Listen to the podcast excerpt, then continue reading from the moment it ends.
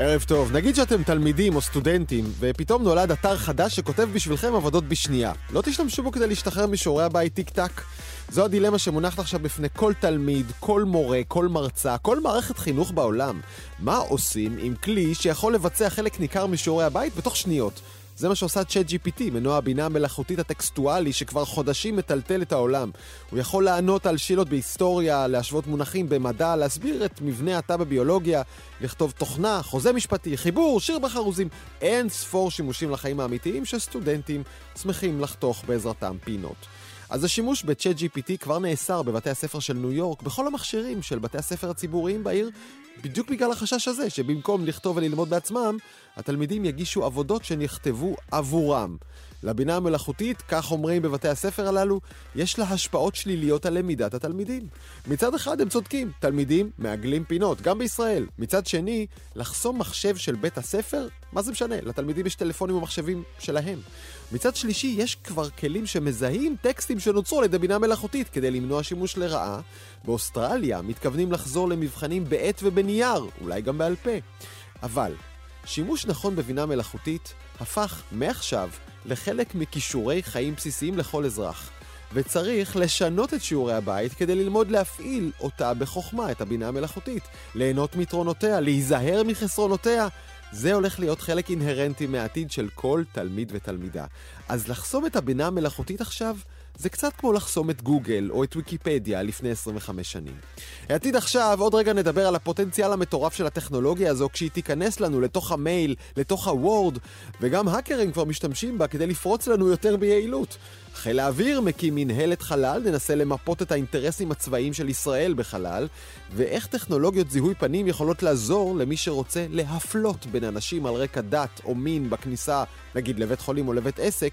בהייטק כבר מאוד מודאגים מכך שזה מה שיקרה במדינת ישראל. לעתיד עכשיו, אני דרור גלוברמן, מתחילים. אם התיקון לחוק איסור האפליה יעבור, הטכנולוגיה תהיה החברה הטובה ביותר של מי שירצה לפגוע בקבוצות המיעוט. איך עושים את זה? עם זיהוי פנים שהפכה לעניין כל כך נפוץ וקל, שהיא תוכל לאפשר לבעלי עסקים לזהות מי אתה, לאיזו קבוצה אתה משתייך, ולתת או לא לתת לך שירות כמעט אוטומטית. איתנו רן ברזיק, עיתונאי טכנולוגיה בדמרקר וארכיטקט תוכנה בכיר, ועופר רונן, סמנכ"ל הפיתוח העסקי של חברת Corsight AI. ערב טוב לשניכם. ערב מעולה. ערב טוב. אז רן, אני רוצה להתחיל איתך, זה באמת כבר קורה? זיהוי פנים אוטומטי משמש כדי למנוע שירות מאזרחים? אכן כן, לא בישראל, אבל בארצות הברית.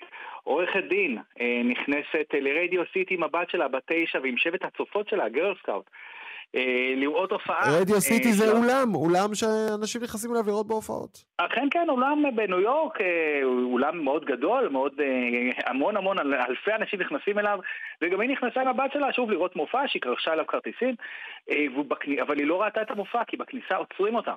ההבטחה עוצרת אותה ואומרת לה, תשמעי, את עורכת דין, שעובדת בפירמה של עורכי דין, הפירמה הזאת מייצגת אדם שתובע את חברת האם שלנו. זה נשמע מאוד קלוש, אבל בסדר. אבל האישה מזרזת שואלת, רגע, איך זיהיתם אותי? איך אתם יודעים מי אני בכלל? מסתבר שיש שם זיהוי פנים, ואלה זיהוי הפנים, מצלמות זיהוי הפנים, הוזנו בעצם כל תמונות של כל עורכי הדין שעובדים בפירמות שתובעות את חברת האם. ממש ככה. מה זאת אומרת? מאיפה יש להם את כל התמונות האלה? זה מה שיפה, בפייסבוק, מלינקדאין, מהמון מקורות רבים. וגלויים. ותגיד, כל התהליך הזה הוא חוקי? מותר לבעל עסק בארצות הברית להזין תמונות שהוא מוצא בפייסבוק ווואטסאפ ולינקדאין, ולהגיד כל האנשים האלה מהתמונות האלה לא נכנסים ואני אזהה אתכם אוטומטית בכניסה? כן, אם זה תמונות פומביות, אז אפשר להשתמש בהן. אם זה כמובן תמונות שהושגו לא בדין, אז זה סיפור אחר. אבל מאגר שתמונות פומביות, אין שום בעיה לעשות את זה. ואחרי, דרך אגב, גם בארצות הברית זה חוקי למנוע מאנשים להיכנס לעסקים מסוימים. במקרה הזה, דרך אגב, עורכת הדין תובעת את אותו אולם, כי יש שם מקום לממכר אלכוהול, ומסתבר שבחנות לממכר אלכוהול אסור להפלות, והיא אכן תובעת אותם על אפליה. וכן, אפשר, כל אחד יכול לבנות מאגר. תכף נדבר על הקלות של זה, אבל השאלה אם הסיפור הזה הוא לא, אתה יודע, האפיזודה נקודתית, אלא דבר שחוזר גם במדינות אחרות. במדינות אחרות אכן יש זיהוי פנים שנעשה, בדרך כלל אנחנו הולכים לשמוע את זה פשוט מבחינות, באמת מבחינה צבאית או מבחינה ביטחונית, ואני בטוח שאופי יוכל להרחיב על זה. מבחינה אזרחית זה באמת היה משהו שעוד לא נשמע כמוהו, אבל כשמסתכלים על הקלות הרבה שאפשר לעשות את זה, כנראה שאנחנו נראה את זה עוד ועוד ועוד פעמים ועוד מקרים, שוב, בדרך כלל מה שמגן על האזרחים זה לא הקלות הטכנולוגית, אלא חוקים נגד אפליה. שאותם, לפחות לפי ההסכמים הקואליציוניים, מדינת ישראל רוצה דווקא לקחת אחורה, וכן, לאפשר אפליה.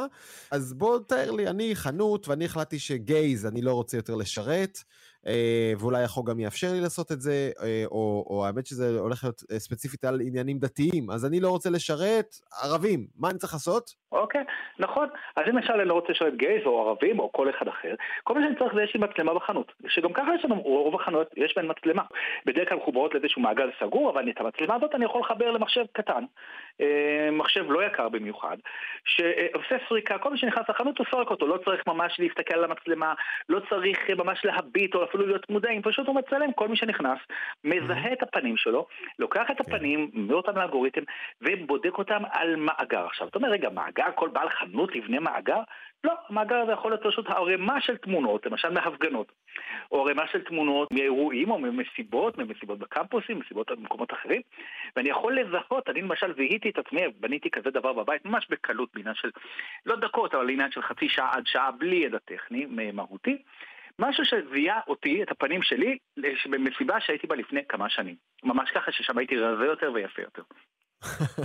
אתה תמיד רזה ויפה. אז רגע, אני יכול ככה לבנות לעצמי מערכת בעסק שתזהה בסבירות מסוימת, זה לא 100%, אבל תזהה אנשים שהיו במסיבות גייז, או אנשים שגרים ביישובים ערבים, או חרדים, אפשר לסנן אנשים אוטומטית לפי הכיפה על הראש שלהם? נכון, אפשר לבוא ולראות, האיש הזה למשל שלו זקן, ואני לא מוכן, ולהטריע למשל, ואז בא לעסק למשל, שיכול להיות עסק עם סניפים, כמובן שאם הוא משרת את האדם, הוא יכול לראות שיש לו זקן או כיפה, ולא יכול להיות זה, והוא ייתן פשוט ימנע את זה בקופה, מחירה לאותו אדם, זה משהו שאפשר לעשות אותו בקלות, כי באמת האלגוריתמים היום מאוד מאוד השתכללו, אפשר לעשות את זה בקלות רבה מאוד, ודרך אגב, הוא לא צריך לדעת מה הזהות של האדם, הוא לא צריך לדעת מה השם שלו, מספיק שהופיע במסיבה, זה הכל, לא צריך לדעת מה השם שלו, אדוני, אתה הופעת במסיבת גייז בשנות ה-80, זהו. אז טוב, אנחנו כמובן מתארים את זה בעליצות ובהתלהבות, שאין מה שנקרא לשון סגי נהור, אנחנו לא כל כך מתלהבים מהיכולת הזו, בטח לא כשהיא נתמכת בחוק שמגבה או לא אוסר אותה, וזה הזמן לדבר איתך, אופר רונן בחברת Corsight AI, אתם ממש מפתחים מוצרים כאלה שמאפשרים לבצע זיהוי פנים, מי הלקוחות שלכם? אני לא יכול לנקוב שמות, אני יכול להגיד אבל שיש רשימה ארוכה של מדינות שאנחנו לא מוכרים להם מטעמי הפרת זכויות אדם.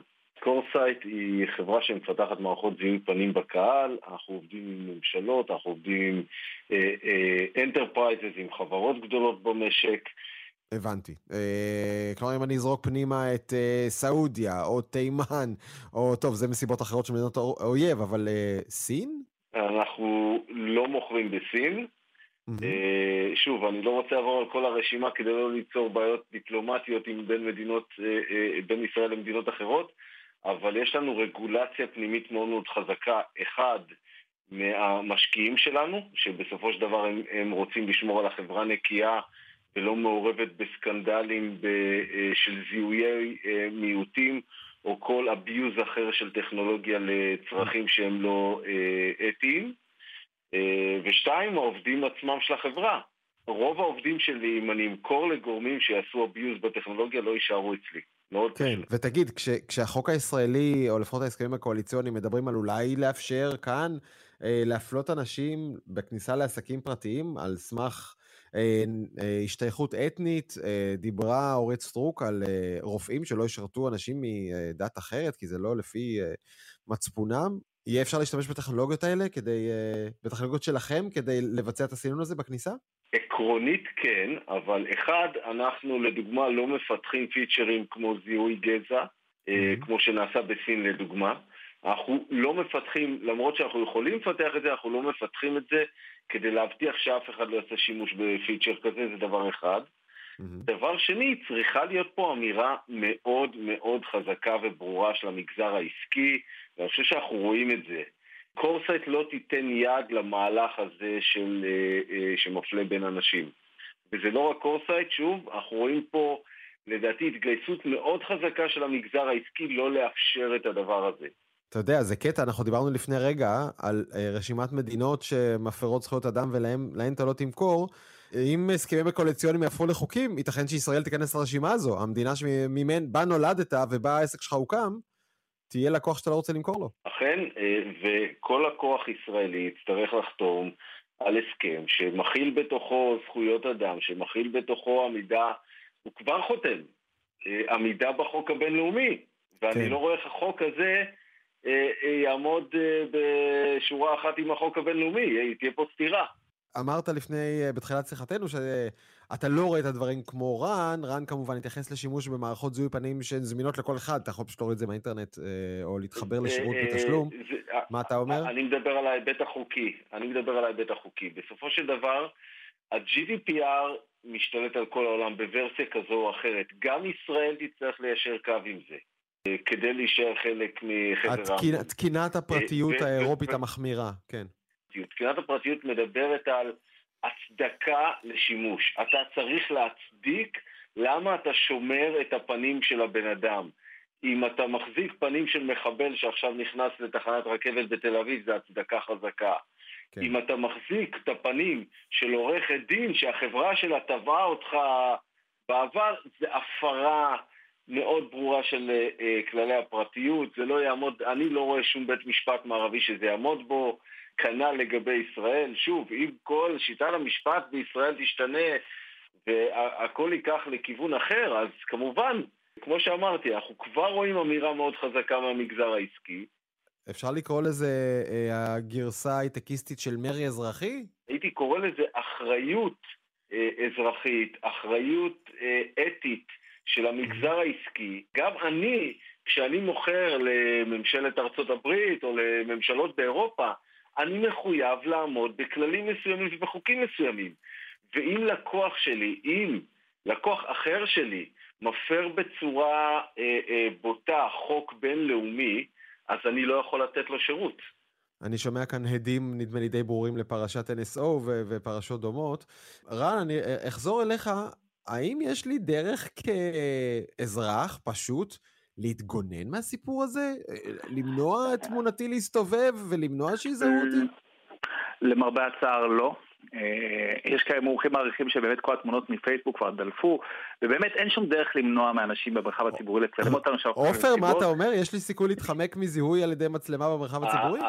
זה מצחיק, כי ההפרות הכי גדולות כבר בוצעו על ידי חברות אמריקאיות ענקיות שכבר כל המאגרים של כולנו שם. נותרו לי שני קווי הגנה, שלושה, אחד, המחוקקים בכנסת, שתיים, חברות הטכנולוגיה, ושלוש, במקרה הגרוע, סוגר את עצמי מאחורי דלת ומפסיק לצאת החוצה. אני חושב שהחקיקה הבינלאומית, החזקה בעולמות ה-GDPR, וההתיישרות של החברות הטכנולוגיות הישראליות, יביאו פתרון לא רע בתחום הזה. ואני רק אתקן ואגיד שה-GDPR, כן, הוא לא תקף על אברכים ישראלים, למרבה הצער. אבל אנחנו נצטרך ליישר קו בסוף אם ברצונו נמשיך לעשות איתם עסקים. רן ברזיק מדמרקר, עופר רונן מקורסייט AI, תודה רבה לשניכם. תודה ויום טוב, בבקשה. מטיקטוק דרך מכשירים סלולריים ועד שבבים מתקדמים, היריבות הטכנולוגית בין סין וארצות הברית מתרחבת. רק לאחרונה אסר הסנאט האמריקאי את השימוש בטיקטוק במכשירים הממשלתיים. טלפונים סלולריים סינים וציוד תקשורת כבר מוחרמים שם שנים, מחשש להזנות ולאיסוף מידע מצד הסינים. איפה ישראל נמצאת? אביב פוגל ותומר ברקאי מצוות התוכנית יצאו לבדוק האם ישראל שותפה לחששות האמריקניים או שהיא נשארת על הגדר. לאחר שנאסרה לשימוש על ידי עבדי הממשל האמריקני, תאסר טיקטוק לשימוש גם בקונגרס. בכנס השנתי של טיקטוק ישראל שנערך בחודש שעבר, שאלנו את אסף סגי, הישראלי הבכיר בטיקטוק העולמית, לחשש שעולה במדינות רבות מהעולם, שמאחורי היישומון הפופולרי עומד לא אחר מאשר הממשל הסיני. סגי ביטל את החשש. היא יצאה מתוך חברת האם, אבל היא חברה שהיא לחלוטין מערבית. טיקטוק היא פלטפורמה בידורית כמו כל פלטפורמה בידורית אחרת. רק לפני מספר שבועות הביע ראש ה-FBI כריסטופר ריי דאגה מפני הסיכונים הטמונים ביישומון. We do have national security concerns, at least from the FBI's end, about TikTok. They include the possibility that the Chinese government could use it to control data collection on millions of users or control the recommendation algorithm. יש לנו חששות ביטחוניים לגבי טיקטוק. הם כוללים את האפשרות שהממשלה הסינית תשתמש בפלטפורמה כדי לאסוף נתונים ממיליוני משתמשים, או לשלוט באלגוריתם ההמלצות שיכול לשמש להשפעה על דעת הקהל. ובהודו, השימוש בטיק-טוק נאסר כבר באופן כולל. India actually banned TikTok 2 years ago, backdrop of the military clash that took place between Indian and Chinese militaries over the border standoff. And the reason that Indian government actually put forward was this, that it poses threats to national sovereignty and national security of India. הודו אסרה לשימוש בטיק-טוק לפני שנתיים על רקע העימות הצבאי בגבול סין. מסביר הדוקטור סמיר פתיל, מומחה לביטחון סייבר וחוקר בקרן ORF במומביי. ונחזור לצד השני של הכדור. יש מי שרואים בחקיקה נגד טיק-טוק רק את אחד הקרבות במלחמה גדולה בהרבה, שמתנהלת בין ארצות הברית לבין סין. יש מלחמה שבארצות הברית מנסה להביא כמה שיותר טכנולוגיה אליה, מנסה בעצם לעשות קואליציה של מדינות שלא יאפשרו לסין לסגור את הפער שקיים היום. זה היה מול עדן, לשעבר סגן נשיא בכיר באינטל העולמית ונשיא אינטל ישראל. פגשנו אותו בכנס מיוחד של INSS, שעסק ביריבות בין ארצות הברית וסין, בתחום הטכנולוגיה ובעיקר תעשיית השבבים. הדוקטור אריאל סובלמן, חוקר בכיר אורח במרכז גלייזר למדיניות ישראל-סין ב-INSS, חושב שישראל מאחור. זה נחת על כל העולם, לקח זמן להבין מה קורה שם, אבל בישראל קצת יותר לאט, באמת יריבות בסדר גודל שהעולם לא הכיר. העלויות עכשיו של בניית מפעל טכנולוגיה וכלל מפעלי הטכנולוגיה בעולם, הן מגמדות את העלויות של כל הפרויקטים העצומים שהיו בעבר. לכן, מתי שארצות הברית מפעילה כוח כל כך מסיבי, כדי להחזיר את הייצור אליה הביתה וכדי לנסות לדכא ולחסום את השאיפות הסיניות, זה משהו שמחייב קובעים ומעצבי מדיניות בישראל את הדעת הזה. ישראל כבר מבצעת צעדים גם בכיוון הזה. תום דן, המשנה למנכ"לית משרד החדשנות, המדע והטכנולוגיה, אומר בכנס כי לא בטוח שהפתרון הנכון עבור ישראל כרגע יהיה לצאת בהצהרות. לפני חודשיים הייתי עם ראש המל"ל ב-DC, ובאמת זה אחד הנושאים העיקריים שדיברנו עליהם, עם המועצה לביטחון לאומי האמריקאית וגורמים אחרים בממשל האמריקאי. האם צריך שהממשלה תעשה? אני חושב שהרגע המדיניות היא לא, כאשר יש גורמים בממשלה, במשרד החוץ ספציפית, במשרדים אחרים, שבאמת מתעסקים בזה פול טיים, יש פשוט שאלה של עד כמה אתה רוצה עכשיו ברש גלי לצאת ולהגיד את זה. הדוקטור אריאל סובלמן, לעומת זאת, חושב שהמדינה צריכה לגבש אסטרטגיה עצמאית. ממשלות, הממשק שלהן לתעשייה, הוא יהיה שונה ממה שהכרנו עד עכשיו. ובישראל גם כן נצטרך לעבור את אותו התהליך, ויש להניח שאנחנו נגיע למצב שנצטרך לבחון איזשהו חוק טכנולוגיה לאומי בעצם, שהתמודד עם הדברים האלה. ומה לגבי טיק-טוק? היריבות הבינלאומית הזו עלולה לצייר בסוף גם את הצעירים הישראלים. אם טיק-טוק מעצבן את האמריקאים מספיק לחסום, אז יש לך המון אפליקציות פה שיכול מאוד לפגוע באינטרס אמריקאי כלשהו. זאת אומרת שזה יהיה נאיבי לחשוב שישראל לא תצטרך להתמודד עם השאלה הזו מתישהו, ולדעתי בטווח הנראה לעין. מטיק-טוק ועד שבבים, הנה עוד אתגר דחוף שמונח לפתחה של הממשלה החדשה.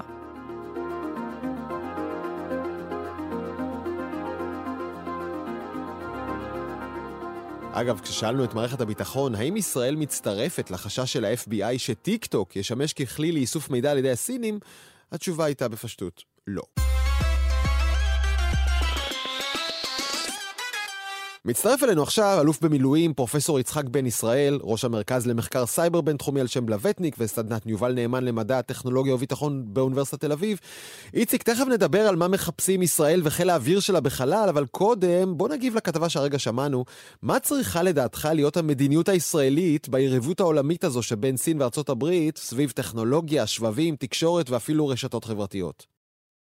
ישראל מאוד פעילה בתחום של הטכנולוגיה. ישראל מדינה קטנה, היא לא עושה קווי ייצור שבונים כל חודשיים לוויין. אז יכול להיות שכשאני שואל במערכת הביטחון, בכל מיני גופים, ואני עושה את זה, מה האסטרטגיה שלנו מול סין? מה אנחנו מתכוונים לעשות? האם אנחנו מתכוונים לשכפל את החרם על וואוי או על טיק-טוק, ואני מקבל מן שתיקה מוזרה כזאת, האם אני צריך להבין מזה שזה לא שלא קורה שום דבר, אלא שאין עניין לעשות מזה רעש תקשורתי, כי למה לקלקל דיפלומטית? תגיד לי, אני אשאל אותך שאלה. יש לפי העיתונות הזרה והתקשורת בעולם הרחב, ישראל יש לה נשק גרעיני לפחות מאמצע שנות ה-60. כן. יש לה או אין לה? מה יענו לך אם תשאל? איננו מגיבים בעניינים כאלה. עוד בדיוק. יש דברים שבהם אתה לא מסתפק או בתשובה חיובית או בתשובה שלילית. כי לכל דבר יש מחירים, כן? אלא אתה מניח לדבר הזה, ואתה אומר, אני לא רוצה להסתבך במשהו, יותר טוב שאני לא ענה לך על השאלה. עכשיו חלל, חיל האוויר מקים מנהלת חלל, 2 עשורים אחרי שהוסיף את המילה חלל לשם החיל. במשרד הביטחון כבר קיימת מנהלת חלל כבר 40 שנה, והיא אחראית על מחקר ופיתוח של לוויינים. איציק, אתה היית יושב ראש סוכנות החלל הישראלית, אז תוכל למפות עבורנו את האינטרסים הישראלים בחלל? העניין די פשוט. בתחילת שנות ה-80 חתמנו על הסכם שלום עם מצרים, שמבחינה צבאית הדבר החשוב לנו בהסכם היה שסיני, חצי סיני, תישאר מפורזת. עכשיו, השאלה היא כזאת, איך אתה מוודא שאכן לא מכניסים חיילים לסיני? לפני שחתמנו על הסכם השלום, אפשר היה לעשות מה שאנחנו יכולים לעשות עד היום, כשיש לנו בעיות כאלה, לשלוח מטוס צילום, לצלם ולראות. נכון. אבל אחרי שיש לך שלום, אתה לא יכול מטוס צילום שיעבור למדינה שאיתה יש לך הסכם שלום, כי זו הפרת ריבונות. ולכן, אותו ראש ממשלה, מנחם בגין, שחתם על הסכם השלום עם המצרים, הורה גם בעצת שר המדע שלו, יובל נאמן, לעשות פרויקט לבנות לוויין. בחלל אין ריבונות. לוויין צילום, שכשהוא עובר מעל המזרח התיכון, הוא יכול לספר לנו אם יש או אין חיילים במצרים. מזה נבע צורך. כן. עכשיו, השאלה הייתה מיד, אוקיי, צורך, אם זה דבר חתמי, מקימים מגנלת במפת, היא כבר יוקמה נדמה ב-82 או משהו כזה, מיד אחרי ההחלטה הזאת, ומיד יש לנו מגנלת במפת. עכשיו, מפת באופן כללי זה גוף, שהוא אמור לפתח טכנולוגיות ולהעביר אותם לרשות המשתמש, זה הצרכן המבצעי. לא מפתחים טכנולוגיה בשביל למכור אותה בשוק. כן. כן, אתה מפתח איזה תותח, איזה טיל, איזה משהו, כדי שחיל האוויר, חיל שריון, חיל הים, מישהו ישתמש בזה. ובשביל זה בצה"ל יש מושג שנקרא אחראי על בניין הכוח. זאת אומרת, מי המשתמש באמת בחלל? אפשר להשתמש בחלל לצרכים אחרים. כי בינתיים, מהלוויין הראשון ועד היום, ישראל יש לה פיתחה יכולות, התקדמה, בשלב מסוים אפילו הרחבנו את זה לשוק האזרחי. השאלה היא כזאת. ויש גם איזה שימוש שאולי ספקולטיבי להפוך את החלל לתווך שבו ממש יורים, נכון? להציב בו כלי נשק ולשגר פצצות. כן, אבל זה כשאתה נלחם, זה בוא נגיד רחוק מהצרכים המבצעיים של ישראל. אוקיי. כן? אבל עוד לפני כן, עכשיו השאלה היא כזאת. שהיה לנו צורך מאוד ברור, ולוויין צילום, אז מצאו את מי שזה, מנהלת חלל, אתה הזכרת, היא קיימת עד היום במפת ישראל ביטחון. אבל מי הגוף האחראי בצה"ל על בניין הכוח, על כתיבת הדרישות המבצעיות, העלאת הצרכים המבצעיים? לצערי, עד היום זה לא הוסדר הדבר הזה. חיל האוויר, כמו שאתה אמרת, שינה את שמו לזה, ורק עכשיו עשה בעצם את הצד המעשי הראשון, כן, הקימו לפני שבוע-שבועיים הודיעו שמוקמת מנהלת חלל במחלקת אמל"ח של חיל האוויר. זה האלמנט הראשון והכי חשוב. כן. מחלקת אמל"ח באופן כללי תפקידה לקבוע את הדרישות המבצעיות. חיל האוויר יש לו כבר לא מעט אלמנטים שדרושים להיות אחראי על בניין הכוח בחלל. עכשיו הקימו גוף שהוא במחלקה שהיא קובעת את הדרישות המבצעיות. צריך עוד להוסיף עוד כמה אלמנטים כמו גוף תחזוקה, במה שקרוי להקציות של חיל אוויר וכך הלאה. וזה צעד מאוד טוב לדעתי, מאוד מבורך. אני מקווה שההמשך יבוא בעקבותיו. אני חושב אבל שעוד לא לחלוטין הבנו מהם הצרכים שגוף כזה אמור לשרת. אמרנו עיניים בחלל זה תפקידו של אמן. חיל האוויר אכפת לו מעצם השיגור של לוויינים. מה עוד? מעצם השיגור, לא של לוויינים, של טילים עלינו. אז זה עניין אחר. כן, חיל האוויר. כלומר, חלק מהגנת שמי המדינה, שמסור בידי חיל האוויר, ומערך ההגנה האווירית שלו. בדיוק. חיל האוויר אחראי, בין היתר, ההגנה מפני הטילים. כן, אם זה טילים קצרי טווח, זה לא צריך שזה לוויינים, אם אתה מדבר איתי על עזה, אבל אם אתה מדבר על טילים שיום אחד עלולים לבוא מאיראן או דברים כאלה, חלק מההתמודדות זה להגיד מתי משגרים אותם, לאיזה כיוון, איפה ליירט אותם וככה. באופן כללי שאתה שואל מי אחראי להגדיר איזה מטוסים חיל אוויר צריך, צה"ל צריך, אז חיל אוויר צריך, הוא צריך לעשות עבודת המטה, כמובן צריך לבל אישור של המטה הכללי, מי אחראי באוניות, חיל הים וכך הלאה, מי אחראי בחלל, אין. צריך לקבוע באופן מסודר, נגיד במדינות מתוקנות, אמריקה זה דוגמה טובה, יש להם, זה גם אחריות שם הזה של חיל האוויר, ובתוך חיל האוויר הקימו משהו שנקרא פיקוד חלל, כן, זה כבר תת ארגון בתוך זה. כן. כל דבר שאתה תגיד לי בתחומי האמצעי לוחמה למיניהם, אני אגיד לך מי אחראי בצה"ל על ההחלטות מהסוג הזה שאתה שואל.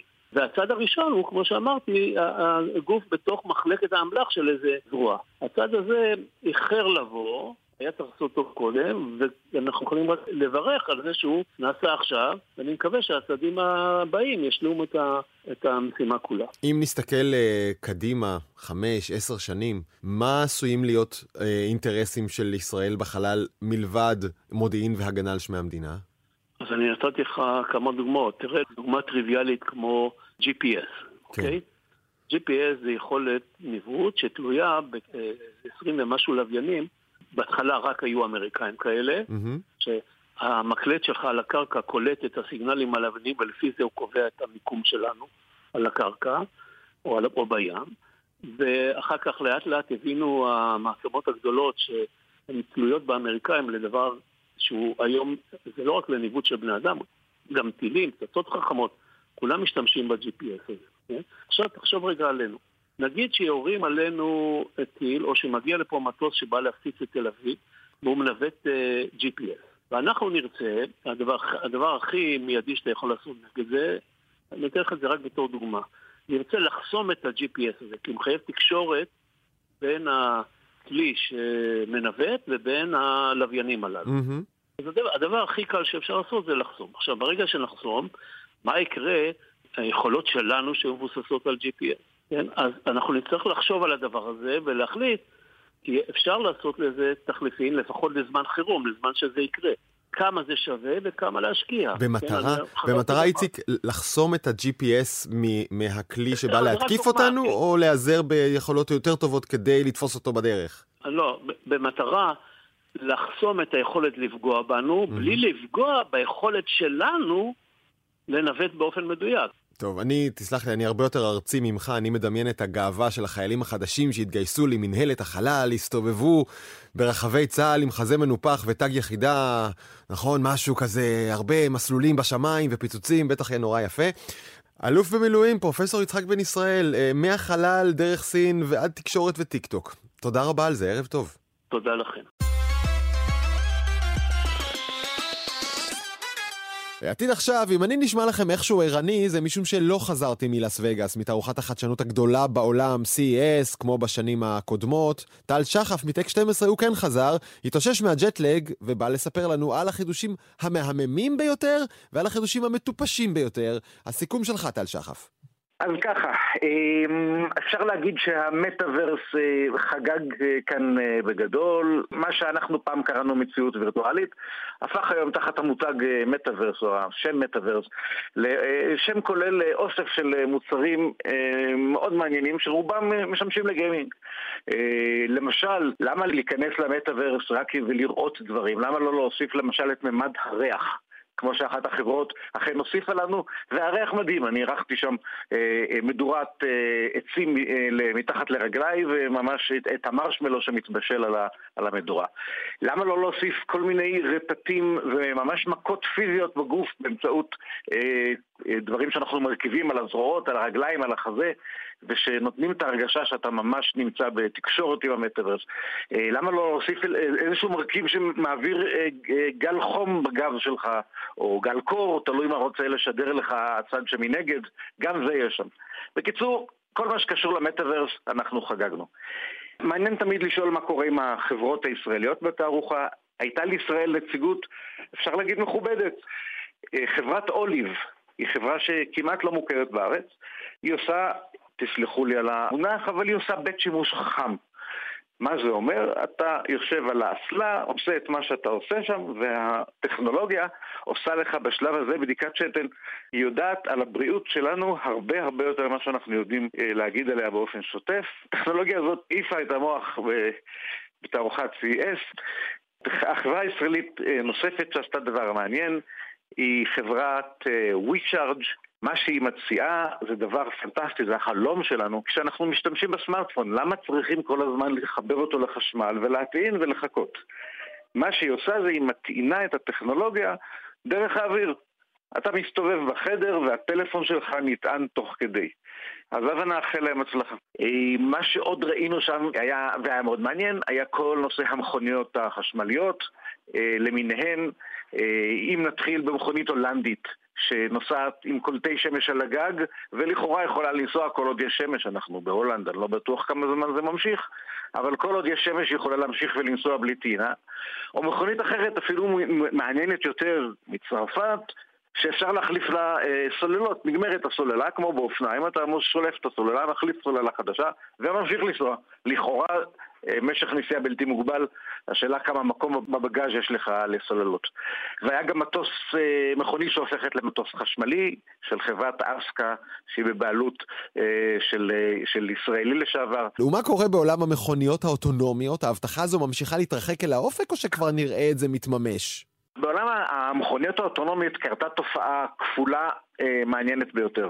המצב שאתה ואני נוכל לקנות מכונית אוטונומית מחר ולהתחיל לנסוע בה באופן אוטונומי, כלומר לשבת במושב האחורי ולהגיד לה לאן לנסוע, המצב הזה יתרחק מאיתנו 5 שנים קדימה, אולי 10 שנים קדימה, זה לא יקרה בזמן הקרוב. מה כן קורה?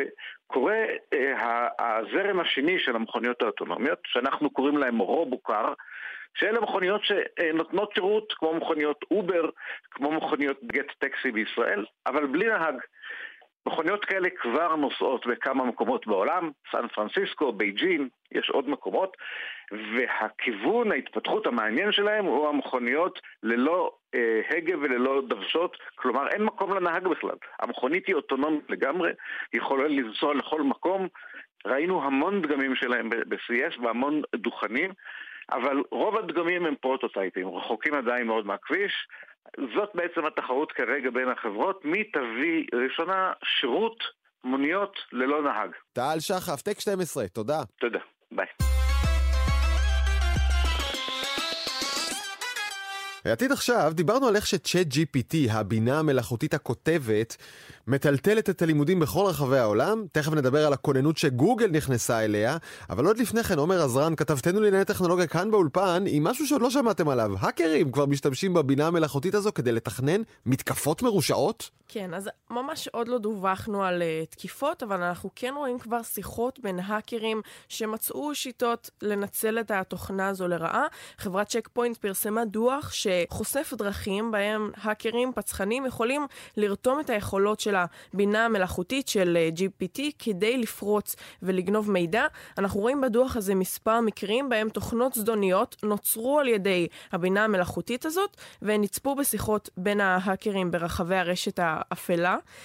אז בין התוכנות זוהו תוכנות העתקת מידע שמסוגלות להעתיק או לפגוע בשלל קבצים שונים במחשב, תוכנות שמסוגלות להצפין מידע במהירות, מקרים שבהם פושע סייבר יצר באמצעות הבינה המלאכותית הזאת אתר דיוג שלם שאפשר לו או יאפשר לו בעתיד לעונות משתמשים בקלות.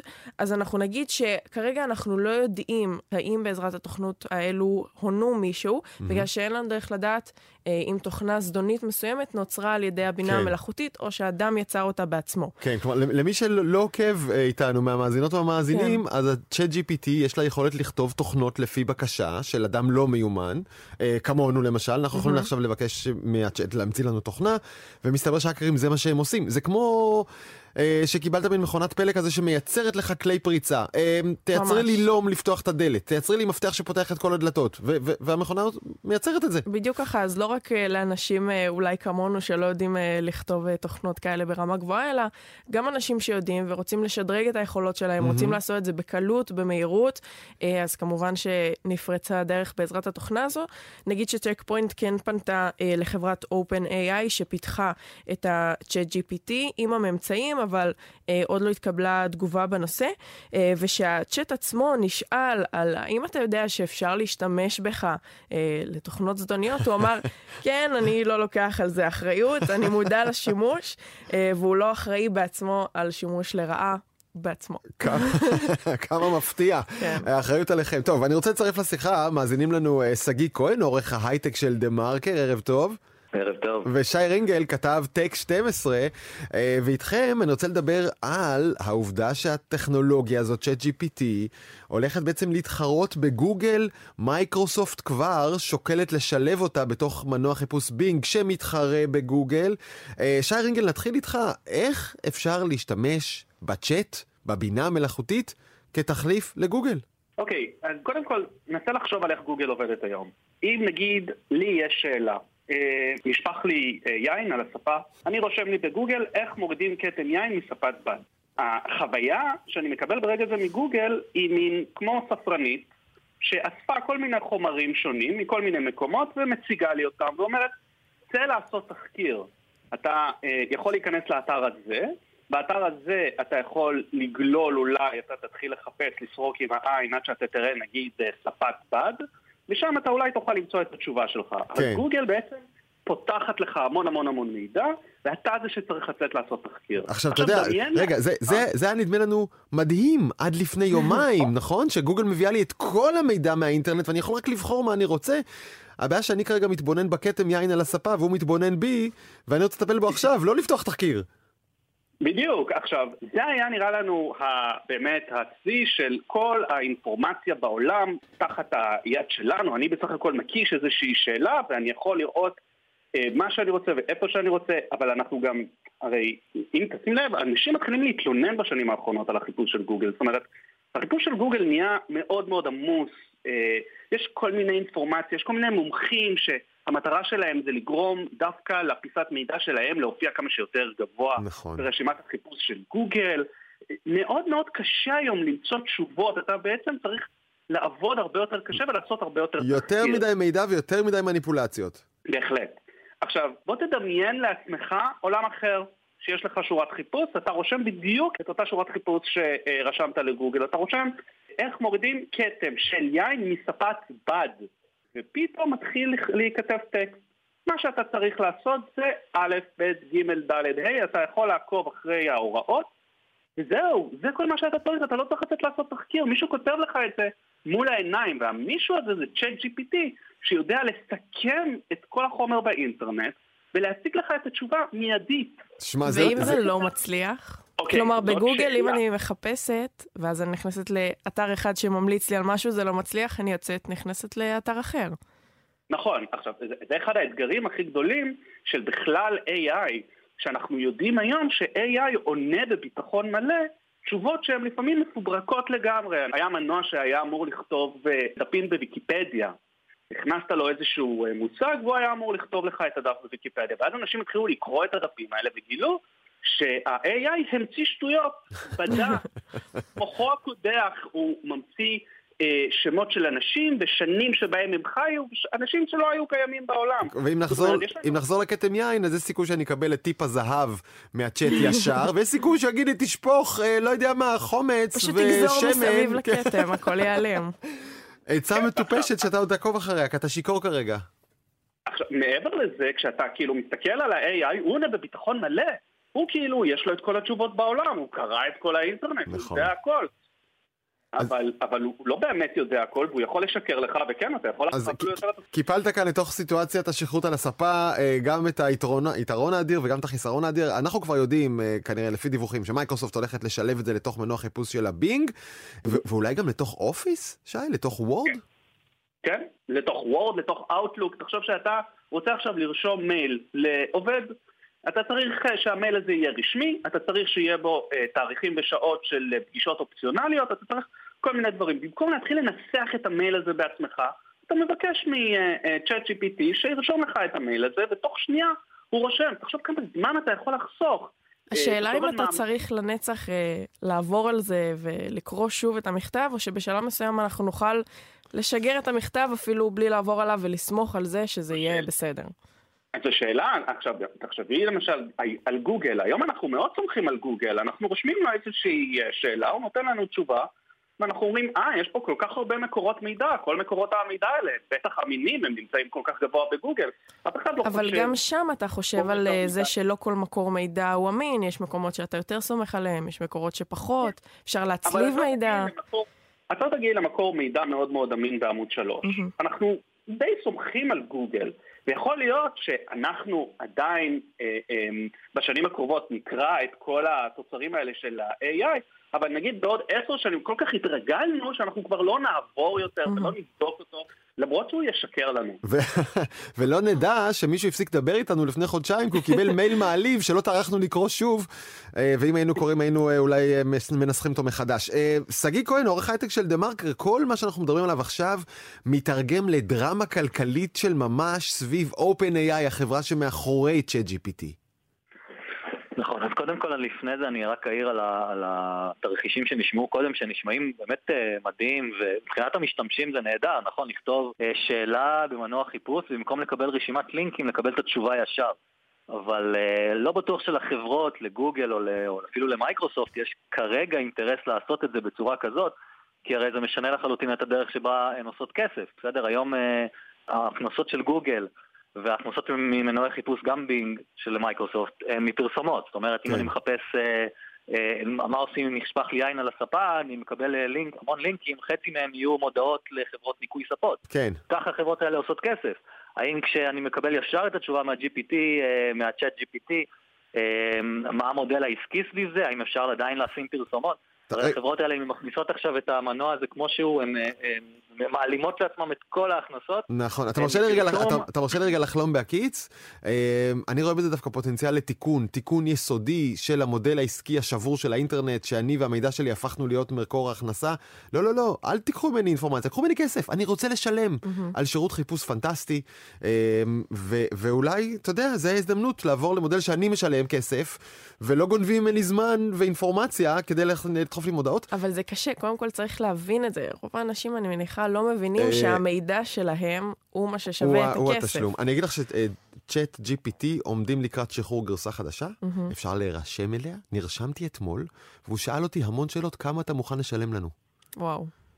כך שנראה לי שלשם הם לפחות הולכים. הם יגבו כסף במקום למכור את הראש שלך ואת הזמן שלך לפרסומות. אבל, סגי, בוא נמשיך רגע. OpenAI פתאום מגייסת מלא כסף בשביל לפתח דברים חדשים? אז נכון, OpenAI טיפה, אולי נספר מה החברה הזאת, אותה חברה שעומדת מאחורי ה-ChatGPT, שהפך להיות באמת, בתקופה, לא זוכר, אירוע כזה שטכנולוגיה חדשה הפכה ממשהו של אנשי טכנולוגיה ואנשים שאוהבים טכנולוגיה לאיזו שיחת סלון בכל בית, השכרה. כל כך מהר זה הפך, ומאז OpenAI הוקמה ב-2015, הוקמה בעצם כארגון ללא מטרות רווח שהקימו ותרמו לו כל מיני מיליארדרים, ביניהם פיטר טיל ואפילו אילון מאסק. הרעיון היה ליצור איזושהי בינה מלאכותית לטובת האנושות, אבל החזון הזה לא החזיק מעמד הרבה זמן. ב-2019 כבר OpenAI הפכה להיות חברה, אילון מאסק כבר עזב, סם אלטמן, אחד המייסדים, הפך להיות המנכ"ל, ובעצם מה שקורה, הם חותמים על עסקה עם מייקרוסופט, עסקה גדולה שמסגרתה מייקרוסופט משקיעה בה $1 מיליארד. בעצם יש איזשהו יחסים מאוד מאוד קרובים בין שתי החברות האלה, בין OpenAI למייקרוסופט. מייקרוסופט מקבל איזשהו רישיון בלעדי להשתמש ברמה הכי עמוקה של הטכנולוגיה של OpenAI. OpenAI מקבלת בתורה תמורה, היא יכולה להשתמש למשל בענן של מייקרוסופט כמעט ללא תשלום, שזה יתרון גדול מבחינתם. אבל זה כבר קצת פחות מריח כמו מלכר, נכון? זה קצת פחות ללא כוונות רווח. לא, זה חד משמעי, זה חד משמעי כבר לא ככה, זה חברה למטרות רווח שמייקרוסופט בעצם רוצה להשתמש בה כזרוע הארוכה שלה בתוך עולם הבינה מלאכותית כדי להתחרות בגוגל, שגם לה יש את המעבדות בינה מלאכותית שלה. וזהו, צריך להזכיר ש-OpenAI היה לשנה מדהימה, הם הפציעו גם את דל-E 2, שזה אותו מנוע יצירת תמונות, שזה היה הסיבוב הקודם שלה, אז לפני ChatGPT, אם כולם זוכרים. זה היה לפני 40 דקות, כן. בדיוק, כן. וזהו, והבאז הזה הוא כמובן מתרגם מאוד מהר להתלהבות של משקיעים, ועכשיו הדיבור שהחברה הזאת תגייס כסף בשווי של $30 מיליארד, שזה פי 2 מהשווי הקודם שלה, והדיבור האחרון זה שמייקרוסופט תשקיע עוד $10 מיליארד בתוך החברה הזאת, וזה עוד לא רשמי, זאת אומרת אנחנו צריכים לחכות שזה יקרה. תגיד, מה אתה אומר, מייקרוסופט רואה בחיבור הזה עם OpenAI הזדמנות לעקוף את גוגל ולהפוך את הבינג שלה, שאף כישראלי כמעט לא יודע שהוא קיים, להפוך את מנוע החיפוש שלה למשהו שמתחרה בה ברצינות? אני לא יודע לגבי בינג, זה באמת מה שיציל את בינג, ובאמת צריך לראות איך הם משלבים את זה, אתה יודע, יכול להיות שזה יהיה ברמה מאוד הרי החברות האלה צריכות להיות מאוד זהירות, כמו שאמרנו קודם, התוצאות שהבינה המלאכותית מספקת היום, הן תוצאות לא מדויקות, לא עדכניות, זה לא מחליף מנוע חיפוש עדיין. זאת אומרת שמייקרוסופט תהיה מאוד זהירה באיך שהיא משלבת את זה במנוע החיפוש שלה. אז העניין הוא שמייקרוסופט משתמשת ב-OpenAI כאיזשהו אמצעי להעמיק את דריסת רגל שלה בתוך עולם הבינה המלאכותית, והיעד העיקרי, כמו שאמרנו קודם, הוא גוגל. המטרה העיקרית שלה, לגוגל יש את החברה משלה, בעצם לאלפאבית, חברת האם של גוגל, חברה בשם DeepMind, נחשבת לחברה מאוד חזקה בתחום הבינה המלאכותית, וזה כנראה יהיה שדה הקרב הבא של ענקיות הטכנולוגיה. כן, בגוגל כבר הכריזו כוננות ושיגרו צוותי חירום לתוך הדיפ מיינד הזה כדי להקדים תרופה למכה. מעניין אם הם הולכים להכריז, כלומר, שאנחנו נפתח את המנוע חיפוש, אם נראה נוצר באמצעות GPT או משהו אחר. אתם יודעים, בואו נעשה כאן סקר קצר בין כל הנמצאים כאן באולפן. נניח שה-GPT הזה עובד, הוא לא טועה, בסדר? הוא אכן עובד כמו גוגל, אבל נותן לך את התשובות יותר טוב מגוגל. נותן לך את התשובות על המקום. כמה זה שווה לך בחודש? בשקלים? הייתי נותנת 100-150 שקל בחודש. וואו, זה יותר יקר מנטפליקס. אבל תלוי בשימוש. קודם כל, כן, אנחנו מוציאים באזור ה-100 שקל נטפליקס, ספוטיפיי, כל הדברים האלה שאנחנו משלמים פעם בחודש, זה לגמרי שווה יותר. סגי, שי, כמה אתם מוכנים לשלם על מנוע חיפוש עובד בצ'אט? אני אענה לכך, האם זה יהיה בתוך איזושהי חבילה שהיא מתחברת לי גם, כמו שאמרנו קודם, ליצירת טקסטים באופיס אפילו, עוזרת לי לנסח מיילים, עוזרת לי לחפש מיילים, עוזרת לי לסכם טקסטים, להתחיל טקסטים, לכתוב טקסטים, גם לחפש, ועוד כל מיני תרחישים שקשורים להרבה דברים, אז כן, זה שווה לי, זה יכול להיות שווה תשלום חודשי. תגיד מספר! מספר! אני יודע, 15 דולר. וואי, הבן אדם קמצן. שי רינגל? תראה, אני חייב להגיד שאני בתור סטודנט, אם ChatGPT יכול לכתוב לי תשובות לעבודות, זה שווה לי הרבה מאוד כסף. אם הוא יכול לסכם לי את החומר, אני קורא הררים של חומר, אם הוא יכול לסכם לי את זה בכמה משפטים, זה שווה לי המון כסף. האמת שאני יכול להוציא די הרבה כסף. תגיד מספר. אתה יודע מה, 50 שקל בחודש, יכול להיות שווה. אני החיילת, אמרתי את המספר הכי גבוה, זה מדהים. לדעתי את גם הכי צודקת, ואני רוצה להגיד לכם משהו, שי. אם אני המרצה שלך, אז אני אולי תשלם 50 שקל, אבל תור אני לא נותן לך, וסגי, לא בטוח שאני משלם לך משכורת עם כל הכתבות, אתה עורך וכותב בעזרת הצ'אט. לא יודע מאיפה לכם משלם על זה. תודה רבה לכולכם, שי רינגל מטק 12, סגי כהן מדה מרקר, ועומר זרן שלנו. תודה רבה. תודה. בואו נפנה את השאלה הזאת אליכן, המאזינות והמאזינים. נניח שהצ'אט הזה עובד ונותן לכם תוצאת חיפוש מעולה.